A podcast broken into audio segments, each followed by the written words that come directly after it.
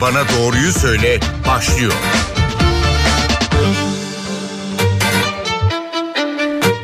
NTV Radyo'dan herkese merhaba, ben Aynur Altunkaş. Yeni bir Doktor Bana Doğruyu Söyle programında birlikteyiz. Bugün mutluluğu konuşacağız.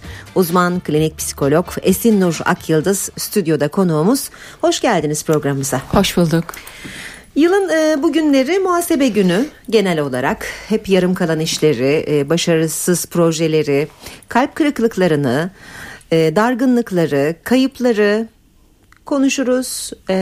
Bir takım kararlar veririz. Yeni yıla yeni kararlarla girmek çok yabancısı olmadığımız konular. Ortak dilekte hep mutluluk olur genelde. Herkes mutlu olmak ister, mutlu edilmek ister. Bugün bu konuyu konuşacağız. 0212 335 47 20 335 47 20 canlı yayın telefon numaramız. Dilerseniz siz de sorularınızla programa katılabilirsiniz.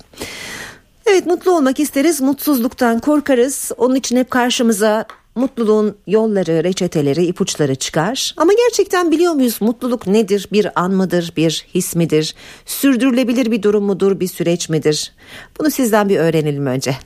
Şimdi mutluluk tanımı kişiden kişiye değişir öncelikli olarak. Her insana böyle bir teker teker sorduğumuzda bugüne kadar en mutlu hissettiğin anı paylaşır mısın dediğimizde bize eminim ki her biri farklı farklı şeyler söyler. Biri anne ve babasının onun için yaptığı bir doğum günü kutlamasından, değerli hissettirdiği bir durumdan, birinin işte bir üniversite sınavında istediği başarıyı elde etmesinden ya da ve aşık olmak, çoluk çocuk sahibi olmak, istediği aileyi kurmak gibi hedeflerine ulaşmak. Şimdi mutluluk tanımı kişiden kişiye değişiyor, fakat daha böyle onu daraltacak olursak eğer, bir de hani sürdürülebilirliği evet çok önemli. Çünkü herkesin gün içerisinde böyle dışarıdaki pek çok çevresel etkenler dahil olmak üzere kontrol edebildiğimiz ve edemediğimiz noktalarda ruh halimizi etkileyen şeyler olabiliyor. Anlık bir enerjimizin düşmesiyle birlikte mutsuzluk hissi ve anlık da mutluluk hissi çok iyi bir şey değil. Bunun nedenini keşfetmek gerekiyor. Bazen kişinin bir şeye bakış açısının başka biri tarafından aynı karşılanmamasıyla olabiliyor. Mesela Einstein bunun çok güzel bir köprüde yürürken açıklamış izafiyet teorisiyle birlikte. Son derece motive bir şekilde köprüde yürüyor ve şunu yapacağım, bunu yapacağım falan diyor ve sizin gibi son derece güzel gözleri olan böyle sarışın bir bayan karşıdan geçiyor ve diyor ki bakışlarıyla, ama yani ne kadar güzel bir bayan diyor. Ama o bayan o sırada o kadar böyle bir mutsuz ve hani böyle bir yerlerde bir şeylerde takılmış ki hani bakışları, o da cevap veriyor ben mi falan. Bir anda Einstein'ın enerjisi düşüyor, algı biraz hani güzel gözlerle bakan birileri var karşınızda ve ne kadar güzel diyor. Ama o bayan da diyor ki ben mi falan. Evet. Sonra diyor ki ya burada bir şey oldu, hani ben kanıtlayamam bunu, fakat kanıtlayacağım, yani adı Einstein günün sonunda hepimizin bildiği. Dolayısıyla mutluluğun tanımı da biraz böyle. Orada ben keşke tanışabilme şansım olsaydı ve Einstein'e derdim ki senin güzel gördüğün şeyi ben de güzel görüyorum. Dolayısıyla boş ver. O kendindeki güzelliklerin çok farkında değil. Senin gibi hani güzele güzel diyen ya da atıyorum günümüzde biraz da insanları mutsuz etmekten de beslenen çok insan var maalesef. Gülümsetebilmek ne kadar güzel hep beraber. Hani pozitif enerji bir takım şeyleri hani yeşilliklerde, çiçekte bile daha da arttırır, daha da güzelleştirirken, fark yarattırırken negatif enerji de bir şekilde yok ediyor. Şu anda biraz zannedersem yok etme odaklı insanların yaşamaya başladıkları bir dönem. Şimdi alışveriş merkezine gidiyorsunuz. Hani biraz daraltacak olursak, Türkiye şartlarına biraz bakacak olursak. Alışveriş merkezine gidiyorsunuz, hani bazen insanlar böyle kafalarını dağıtmak için hafta sonları tercih edebiliyorlar. Ya kimse istediği hayatı çok yaşamıyor. Yani istediğimiz hayatı yaşayabilme lüksümüzün olduğu aşamada mutluyuz. İstediğimiz hayatın önüne bir takım engeller konduğunda da otomatikman diyoruz ki ya ben kimim? Hani benim varlığım ne? Yaşamak için çalışmam gerekiyor. Çalışmak için şunu yapmam lazım.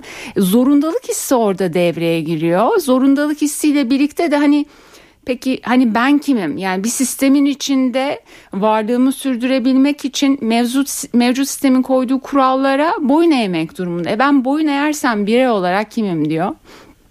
Falan filan. Biraz mutsuzluk, zorundalık hissiyle birlikte zannedersen başlıyor. Biraz böyle empoze ediliyor sanki bazı şeyler. Yani ortak paydalar sanki sevdiği biriyle bir hayat kurmak. Evet. Mümkünse çocuk sahibi olmak, evet, bir işe sahip olmak, çok borcu olmamak, sağlıklı olmak, sağlıklı yaşlanmak. Evet, mümkünse çocuklarının da işte evlendiğini, çoluk çocuğa karıştığını görmek. Kalabalıklaşmak daha da çok. Şimdi evet, böyle baktığınızda bu ortak paydalar tabii ki herkesin sahip olabildiği şeyler olmayabilir ama günün sonunda hakikaten kişi geriye dönüp baktığında ya evet, istediğim her şeye sahibim, mutlu bir hayat geçirdim diyebilir mi? Yani bu kadar basit mi bu mutluluğun tanımı? Şimdi bu söylediğiniz şeyleri yapabilmek de o kadar basit mi sizce? Tabii ki değil. Yani baktığınızda sevdiğiniz insanla evlenmek, o insanla evlenirken o zamanın ve yaşın, böyle bir sürü yaşayışların ve farklı öğrenmelerle birlikte kişiliğimizdeki etkilerinin ilişkiye yansımasıyla birlikte mevcut durumu ayakta tutabilmek. Hani çoluk çocuğa karışmak, doğru insanı seçip hani benim çocuğumun babası işte o olacak ya da annesi olacak deyip doğru ya da yanlışa rağmen çocuklarım için ben gerekeni yapacağım ve evet, bir takım şeyleri kontrol edemedim ve ebeveyn rolünden onların hayatı için sorumluluğumu alarak onları koruyup kollayacağım ve hayatlarında en azından belli bir noktaya kadar varlığımı hissettireceğim demek. Yani ya da onların eğitim hayatlarında başarılı olduğunu görebilmek, eğitim alabilmelerini sağlamak. Bunlar baktığınızda yani belli bir tür %1'in artık altında bir hani popülasyonda evet bunlar mümkün ama hani çocuğunu maalesef ki doktora dahi götürürken sıkıntı yaşayan anne ve babalarımız evet, var. Evet. Yani bu söylediğiniz şeyleri yapabilmek çok büyük bir beceri. Aslında büyük de lüks, lütuf. Diğer taraftan dediniz yani bu sürdürülebilir bir şey mi? Yani eminim ki siz de bir 3 sene öncesiyle aynı değilsinizdir. Önceliklerimiz bir şekilde değişiyor. Elbette. Yani hayat bildiğimizi, her şeyi böyle sanki biliyoruz diye düşündürürken bir anda karşımıza öyle bir şey çıkıyor ki ya ben hiçbir şey bilmiyormuşum. Keşke daha önce karşılaşsaymışım. Onları bilseydim işte bir 20 sene önce bunu yapardım. Ya hayatımda da şunu gerçekleştirmiş olabilirdim diye böyle geçmişe, özellikle 40 yaşlarından sonra bunları söylemeye başlıyorsunuz. Aslında bu mutluluktan evet, ne anladığımızla da ilgili bir şey. Yani bir 10 yıl önce bizi mutlu eden şeyler şu anda bizi o kadar mutlu etmeyebilir. Ya da başka şeyler mutlu etmeye başlayabilir, evet, gibi. Ya da bambaşka mutluluklar arıyor olabiliriz. Aslında diyorum ya yani mutlu olmanın tanımı galiba biraz zor ama kişinin kendisini biraz daha iyi tanımaya başlamasıyla da beklentiler değişiyor herhalde. Yani belki de spesifik bir şeyden gitmektense hani mutluluğun tanımını eğer yapmamız gerekiyorsa şöyle yapabiliriz. Ruh halinize iyi gelen şey, sizi gülümseten şey, yani bir sürü çatık kaşa rağmen var olan o modunuzu korumanıza neden olan şey aslında biraz güç diyebiliriz bence. Yani yolda giderken çatık kaşlarla bakan bir sürü artık erkek de var. Evet. Kadınlara artık böyle çatık kaşlarla bakan erkekler de var maalesef. Ya da atıyorum böyle birbirine dirsek atan insanlar var. Bütün bunların içinde siz yani o davranış şekillerinin negatif etkisini üzerinize almadan ben kim olduğumu biliyorum. Artı yönlerim bunlar, yaşadıklarım bunlar, sahip olduklarım da bunlar. Dolayısıyla kendimi koruyacağım dediğinizde ve ruh halinizde pozitif bir şekilde devamlılığını duruyorsa bence mutlu olmanız gereken bir şey. Çünkü negatif enerji hasta yapıyor insanı, hasta ediyor bir şekilde. Pozitif yani eşittir. Pozitifi görebilmek de bir güç. Yani aslında mutluluk bir güç, evet, güç güzel, farklı güzel tarzda bir güç, evet, yani güç diyebiliriz gibi. Daha iyi anlayabiliyoruz siz şimdi böyle söylediğiniz zaman. Evet. Bir de bunun tam tersini düşünelim. Mutsuz olmaktan korkuyoruz. Mutsuzluktan ciddi anlamda korkuyoruz. Evet. Neden? Yani mutsuz olsak ne olur ki? Öğreniriz. Bir şey yani mutsuzsak eğer yani korkmanın yöntemi şu olabilir. Yani bazı insanlar mutsuz olduklarında ben bu mutsuzluğun içinden, bu negatif ruh halinden çıkamayacağım deyip böyle bir yatağın altına saklanabilirler ya da böyle kendilerini bir yere kapatabilirler. Bazı insanlar da der ki evet şu an mutsuzum. Ama neden mutsuzum? Yani beni neler mutsuz etti? Öğreneyim. Tamam, mutsuz olmaya devam etmek istiyorsam, yani bu melankolik hali hoşuma gidiyorsa tamam devam edeyim. Bazısı diyebilir ki tamam, beni mutsuz eden nedenler bunlar. Bu sayede, bu yaşadığım tecrübeyle birlikte bunu öğrenmiş oldum. Dolayısıyla daha fazla mutsuz olarak zamanımı harcamaya gerek yok. Çünkü zaman çok kıymetli. Böyle akıp gidiyor. Evet. Akıp gidiyor her, yani baktığınızda sahip olduğunuz en kıymetli şey. Dolayısıyla o mutsuzluğun öğrettiği şeyden yararlanarak mutlu bir hayata böyle bir yelken açabilirler diye düşünüyorum.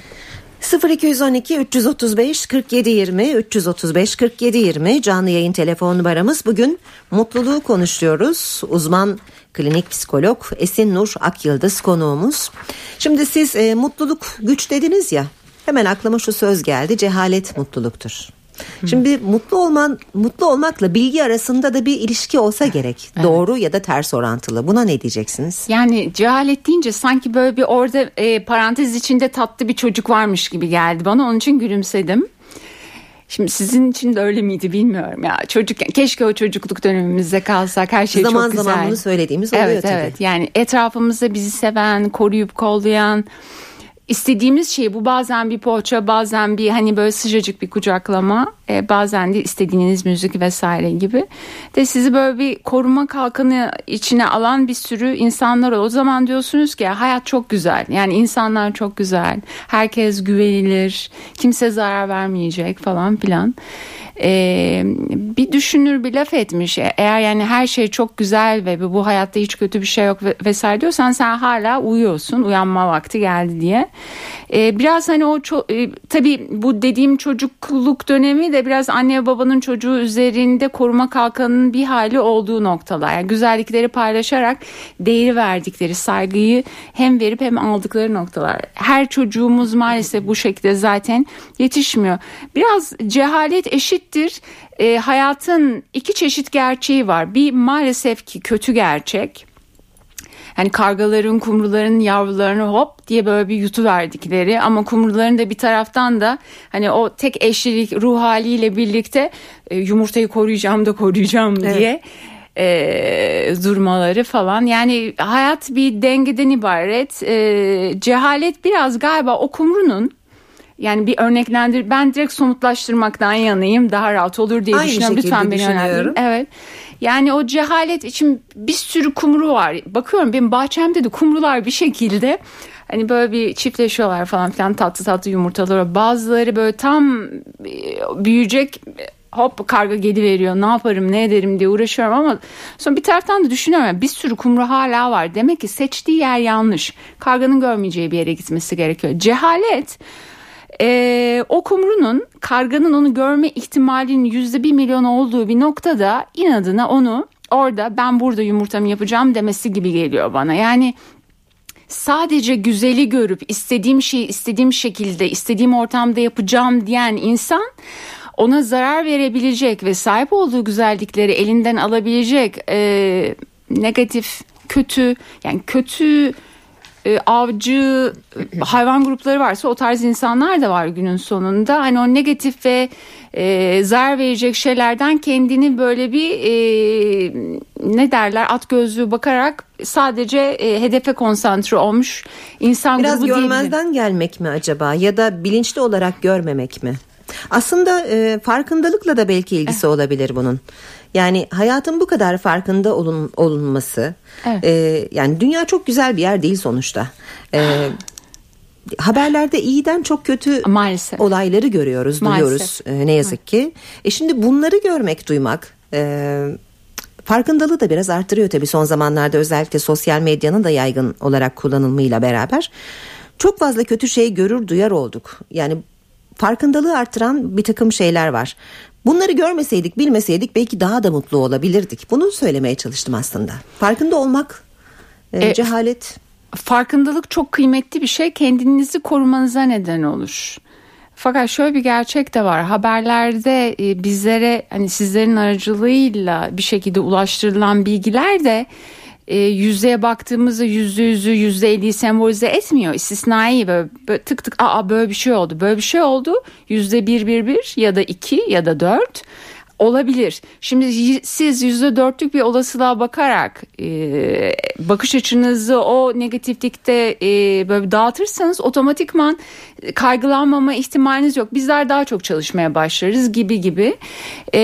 Farkındalık kıymetli bir şey. Demek istediğim şey aslında mutlulukla alakalı olan kısmı şu. Yani haberlerde birileri size bir programda, ben hatırlıyorum, kadına yönelik şiddet, kadınların çok fazla işte eğitim istediğimiz şartlarda olmuyor, insanlar hastanelere gidemiyorlar, kadın işte dayak yiyor, eziliyor, işte artık istediğimizi alamıyoruz falan bilmem ne, ama yüzde kaç? Yani o zaten %1, 2 ya da 5 ya da 10 olmasa haberlere çıkmayacak. Onu seyrederken negatif etkisinde kalmadan neden bu orada yayınlanıyor ve amacı ne diye düşünmekte fayda var. Farkındalık kısmı ile birlikte mutlu olmanın yolu şu. Evet, benim karşımda böyle bir gerçek var, negatif. Ben bunu yapamayacağım. Ya her şeyi de yapamayabilirim. Bu gerçeğin içinde sadece ben mi bunu yapamıyorum? Okey. Peki bu gerçeğe, negatif gerçeğe konsantre olmaya devam edersem ben hayatımın diğer taraflarına nasıl hani böyle besleyerek, güzel bir şekilde varlığını sürdürerek devam ettireceğim? Dolayısıyla evet, o kötü haberleri seyredin. Ben özür dilerim ama seyretmiyorum. Seyretmiyorum çünkü kendi algıma konsantre olmaya çalışıyorum.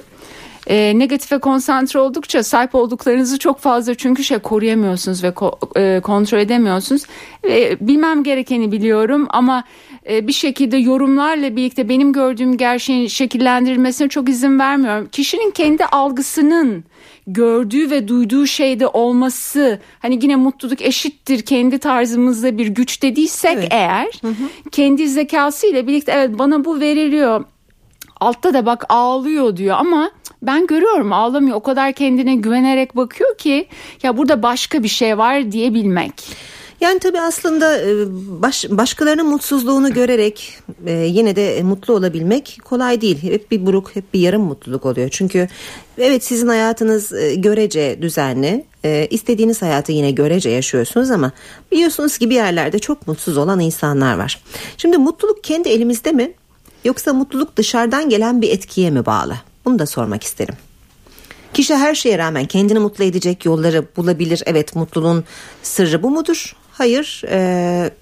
Bazen dışarıdaki etki o kadar büyük olur ki sen istediğin kadar kuvvetli ol, yine de mutsuz olabilirsin. Kesinlikle öyle. Yani çok sevdiğiniz bir insan karşınızda ağlıyor. Tanımadığınız bir çocuk köşede ne yapacağımı ben diyemiyor. Bilmeden hareket ediyor, ağlıyor. Ya da anneniz ya da babanız, bir sevdiğinizi kaybediyorsunuz. Ya da çok başarılı olduğunu bildiğiniz bir iş adamı, bakıyorsunuz ki kontrol edemediği başka türlü şeylerden dolayı çok da farklı biri işini kaybetmiş ve çalışanları işsiz kalmış. Şimdi bunlara karşı kayıtsız olmak zaten hani ya, insan olma kimliğini biraz sorgulatan bir şey. Bunlardan etkilenmek de aslında hani mutluluk falan diyoruz ya, hani mutlu olmak, böyle birini tanımış olmak kıymetli ama o insana şöyle bir bakıp ya bunları sen bir şekilde hastalık, kayıp vesaire kısmında senin kontrolün dışında bunlar oldu ve sen şusun busun vesaire diyerek ona o gücü verebilmek sizi mutlu edebilecek bir şey. Yani o sevdiğiniz insanlar için bir şey yapmadan ben mutlu olmalıyım, hani işte şuraya gidip şunu yapmalıyım, bu tatilde bu yemek diye. Bakıyorum sosyal medyada insanlar o kadar çok mutlu hayatları varmış gibi görünüyor, değil mi çoğunun? Çok, ben ondan ziyade çok model olmayan çok insan var. Yani belirli bir yerde yemek yemek, belirli bir çantayı kullanmak, belirli bir şey yapmak falan. Hani toplumumuzda zeki olan ve hani o bir şeyler öğretilirse belki de toplumda çok ciddi fark yaratacak gençlere bir ışık tutabilmek adına nasıl bir mesaj veriyor? Yani çok farklı ve bence kaliteli olmayan amaçlar doğrultusunda bir şeyler kullanılıyor. Dolayısıyla ben yine böyle dağıldım, böyle konuşma demiştim size, çok konuşurum. Dışarıdan gelen etkiyi sormuştum size. Evet, suç sizde. Hemen toparlayacağım, teşekkür ederim. Dolayısıyla çözüm odaklı hareket edip, yani ben sevdiğim bir insan mutsuzsa eğer, onun için bir şey yapabiliyorsam yapayım, yapamıyorsam mutsuz olurum. Ama herkesin yapabileceği bir şey var. Yani en azından böyle sıcacık bir temasla birlikte değerlik duygusunu vermek, çözüm odaklı hareket etmek. Yani kabullenmek değil, savaşmak lazım. Yani sahip olduğumuz her şey için savaşmamız gerekiyor. Evet, mücadele etmemiz gerekiyor aslında. Evet. Çünkü o mücadele biraz da güçlü kılıyor bizi. Kesinlikle. Yine başa döndük. Güç mutlulukla çok ilgili. Kesinlikle. Bakış açısı çünkü. Bu arada dinleyenlerimiz sorularıyla katkıda bulunabilirler. 0212 335 47 20 canlı yayın telefon numaramız. Mutluluk bugün konumuz ve uzman klinik psikolog Esin Nur Akyıldız'la konuşuyoruz. Hani mutsuzluktan niye korkuyoruz demiştik ya, bir tanıdığım da şöyle söylemişti, biraz hani egoları sıfırlamak, egoları yok etmekle ilgili bir şey. Yani bırak kötüsünü yaşa, hatta en kötüsünü yaşa, en dibe vur ki oradan yükselişin çok daha iyi olsun. Şimdi egoyla da çatışmalarımız oluyor zaman zaman. Ve bu çatışmadan bazen mutsuz ayrılıyoruz. Bu egoyu bastırmak, egoyu yok etmek, gerçek beni bulabilmek de o kadar kolay olmasa gerek. Evet, çok güzel bir soru. Çok detaylı aslında. Ego kıymetli. Ben aynı zamanda Freudian terapistim. Biz ego odaklı hareket ediyoruz. Bakın, bir anekdot aklıma geldi. Freud böyle küçükken yolda yürüyor. Azınlıkların böyle bir kötü davranıldığı bir ortamda 7 yaşında babasıyla birlikte yolda yürüyor. Karşıdan gelen ama zaten hani ne yapacağı da çok böyle belli olan bir grup işte negatif şeyler söylüyor. İşte aşağı bilmem ne falan filan. Freud 7 yaşında bir erkek. Babası simsiyah giymiş, kasketi var. Oğlunu kolunun altına alıyor ve daha da böyle bir koruyup kollayarak eve gidiyor.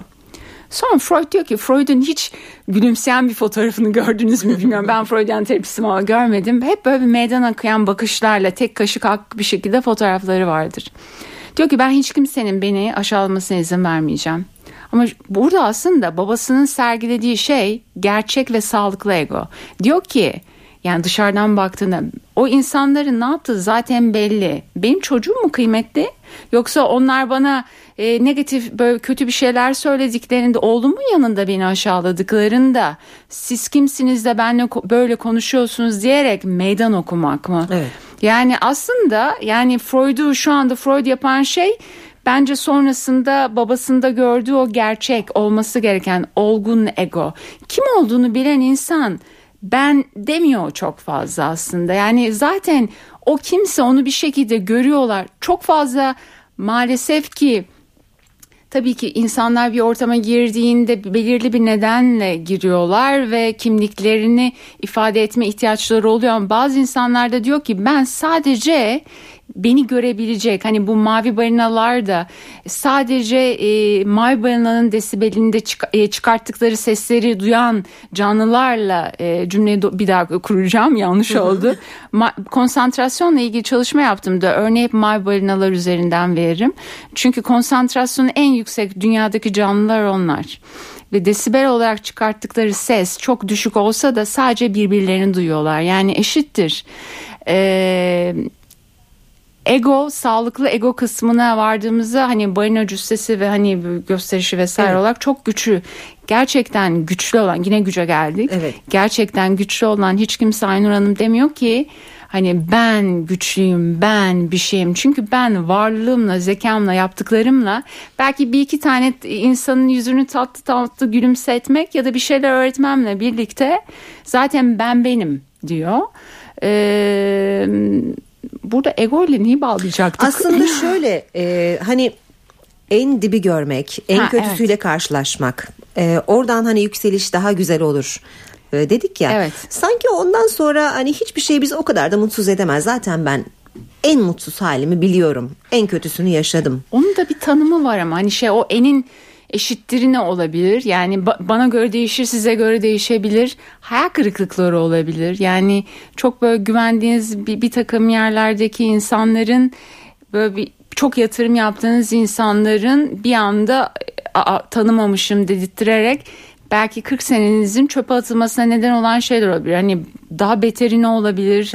hayat arkadaşınızı Allah korusun kaybetmek ki falan filan gibi, ya da çoluk çocuğunuzla ilgili komik olaylar da başımıza gelebilir. Örneğin komik olaylarda yani insanların içinde konuşmak, topluluk karşısında konuşmaktan son derece korkan bir kişi çok kalabalık bir ortamda düşebilir, başına çok komik bir şey gelebilir. O anda rezil olabilir. Kriz geçiriyor. Ama ondan sonra da belki bir daha o kalabalık onu korkutmayacaktır. Gibi. Korku diyorsunuz. Korku. Hayır, hani kötüsünü yaşadıktan sonra daha az artık korkarız. Ya da yani ben zaten gördüm, yaşadım, biliyorum. Bundan sonrası beni yaralamaz diye düşünebiliriz. Ama çok güzel ve tekrar söyleyeceğim. Yani takılı kalmadım ama güçlü bir bakış açısı bu. Çünkü bazı insanlar da ben bir kere bunu tecrübe ettim, eyvah bir daha tecrübe edemem deyip böyle kaçabilirler ve saklanabilirler. İşte dibine kadar en kötüyü bir şekilde yaşa, tecrübe et. Zaten öğreneceksin diyen insan zaten öğrenmeye konsantre, hata yapmaya konsantre değil. Öğrenmeye konsantre olan insan zaten yani bu hayatta tek başına da dimdik durabiliyor. Evet. Peki gelelim şu büyükşehir insanların mutsuzluğuna. Büyükşehir bizi neden mutsuz ediyor? Bunu sadece kalabalıkla açıklayamayız herhalde. Evet, büyükşehir. Çok ciddi bir rekabet var. Büyükşehir deyince aklıma şey geldi direkt. Tersi, herkes böyle bir daha sayfiye yerlere yerleşip huzurlu, dingin, sevgiyle, samimiyetle birbirlerine bakan insanların olduğu yerlere gitmek istiyor. Fakat oraları da aslında işin içine girip böyle yaşadıkça farklı değil. İnsan her yerde insan, iyi insan her yerde insan. Kendini seven ve hani yapıcı bir şekilde paylaşmaya ve onarmaya çalışan insan da her yerde aynı şekilde. Bu büyük şehir zannedersem rekabet ortamı ile birlikte bu şekilde yorucu hale geliyor. Çünkü böyle bir şeyleri yetişmeye çalışırken etraftaki güzellikleri görecek çok fırsatımız olmuyor. Büyükşehir eşittir mücadele ve en aslında başarıların ve zorluğa rağmen ben vazgeçmiyorum ve savaşmaya devam edeceğim diyen insanların olduğu yer. Büyükşehir mutsuz ediyor. Mutsuz etmiyor aslında, mücadele etmek adına diyor ki savaşacaksın, başka çaren yok. Burada yaşamayı seçiyorsan, hayır bir seçim.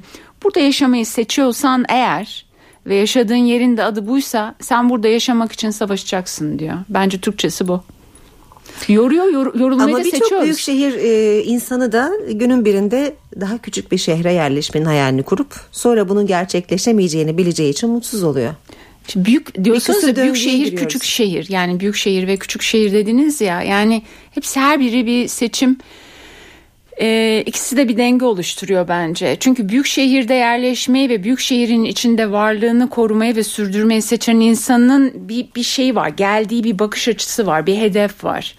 Ya ben tamam artık bunu istemiyorum deyip de böyle bir kaçanların da gittiği başka bir yer var. Ya şeydir.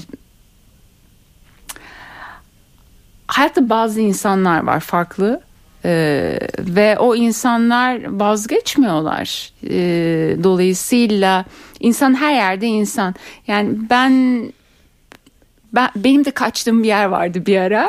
Böyle surf yapmayı çok seviyorum. Alaçatı'ya, buraya yerleşim falan derdim ama kaldıkça oradaki insanlar da aslında insan, her yerde insan. Hepimizin kaçacak her zaman bir yeri var da oraya kaçmamıza neden olacak şeyler de çok kıymetli aslında. Dolayısıyla büyük şey mutlu etmesin.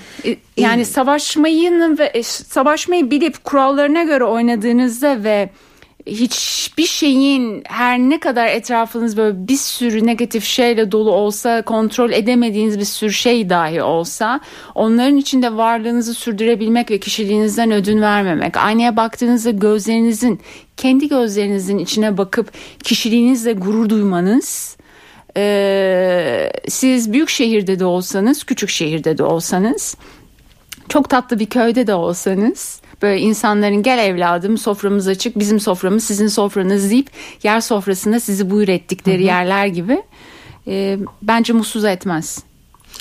Peki biraz da zamana bakalım. Zamanımız da hızlı akıp geçti. Çok kısa bir süremiz kaldı. Peki. Büyük şehirde olsa, küçük şehirde olsa, nasıl bir hayatımız olursa olsun son zamanlarda zamanın yetmemesinden yakınıyoruz. Evet. Zamanı iyi kullanamamaktan. Bu konuda verebileceğiniz ipuçları var mı? Zamanı iyi kullanamamak. Evet. Estağfurullah. Verilebilecek ipuçları. Zaman kıymetli. Öncelikler oluşturmak gerekiyor. Yani bir sürü şey yapmak istiyorsunuz ve bunların içinde sizin için en değerli olan şeyler, en öncelikte, en olmazsa olmazlar neyse onlara öncelik verebilirsiniz. Diye düşünüyorum. Bu biraz matematiksel bir soru oldu. Kendimle ilgili bilgi vermem gerekiyor. Siz zamanı iyi kullanabiliyor musunuz? Elimden geldiğince yapabiliyorum ama muhakkak mükemmel değilimdir. Olabildiğince yapmaya çalışıyorum. Hani hep derler ya bir de boş vaktinde kendini mutlu edecek bir şey yap. Yine dönüp dolaşıp çıkış konumuza geldik. Evet. O kendimizi mutlu edici şey yapmak için belki çoğumuzun günde 1 ya da 2 saati var. Evet. Bu açıdan da hem zaman yetmiyor hem yani neyle mutlu olacağım bu kısa sürede deyip hani sadece bir film seyrederek bile mutlu olmaya çalışan insanlarız. Mı acaba? Çünkü düşünsenize seçtiğiniz iş, yaptığınız iş ya da atıyorum bir aile kurduysanız eğer çoluğunuz, çocuğunuzun ismini koyduğunuz o ruh hali, eşiniz ya da seçtiğiniz ev, bahçeniz, hayvanınız, bunlar için verdiğiniz ve harcadığınız zaman zaten kendiniz için harcadığınız zaman, yani harcamak mı burada daha doğru bir kelimeyi siz daha güzel bulursunuz muhtemelen. Estağfurullah. Zamanı geçirmek. Dolayısıyla bireysel alan eğer hani kendimiz için ne yapıyoruz kısmı, zaten yaptığımız her şeyi kendimiz için yapıyoruz. Her şey bir seçim. O kadar saat uyumak, o saatte kalkmak, o sporu yapmak, bu kıyafeti giymek. Yani zaten hani konuşmak, cevap vermek, böyle tatlı bir sohbetin hani bir parçası sayenizde olabilmek. Estağfurullah. Çok büyük günümüz önemli. Güzel geçsin diye uğraşıyoruz aslında bütün gün. Ne güzel. Değil mi? Aynen öyle. Güzel geçsin diye uğraşalım. Uğraşmıyor çoğu insan. Uğraşmayan çok insan var. Peki zamanımız ne yazık ki süremiz doldu. Çok teşekkür ederiz programımıza katıldığınız için. Ben teşekkür ederim davetiniz için. Uzman klinik psikolog Esin Nur Akyıldız'la birlikteydik. Bugün Doktor Bana Doğruyu Söyledi. Bu aynı zamanda yılın son programıydı. Hepinize, tüm dinleyenlerimize çok sağlıklı ve mutlu bir yıl diliyorum. Hoşçakalın.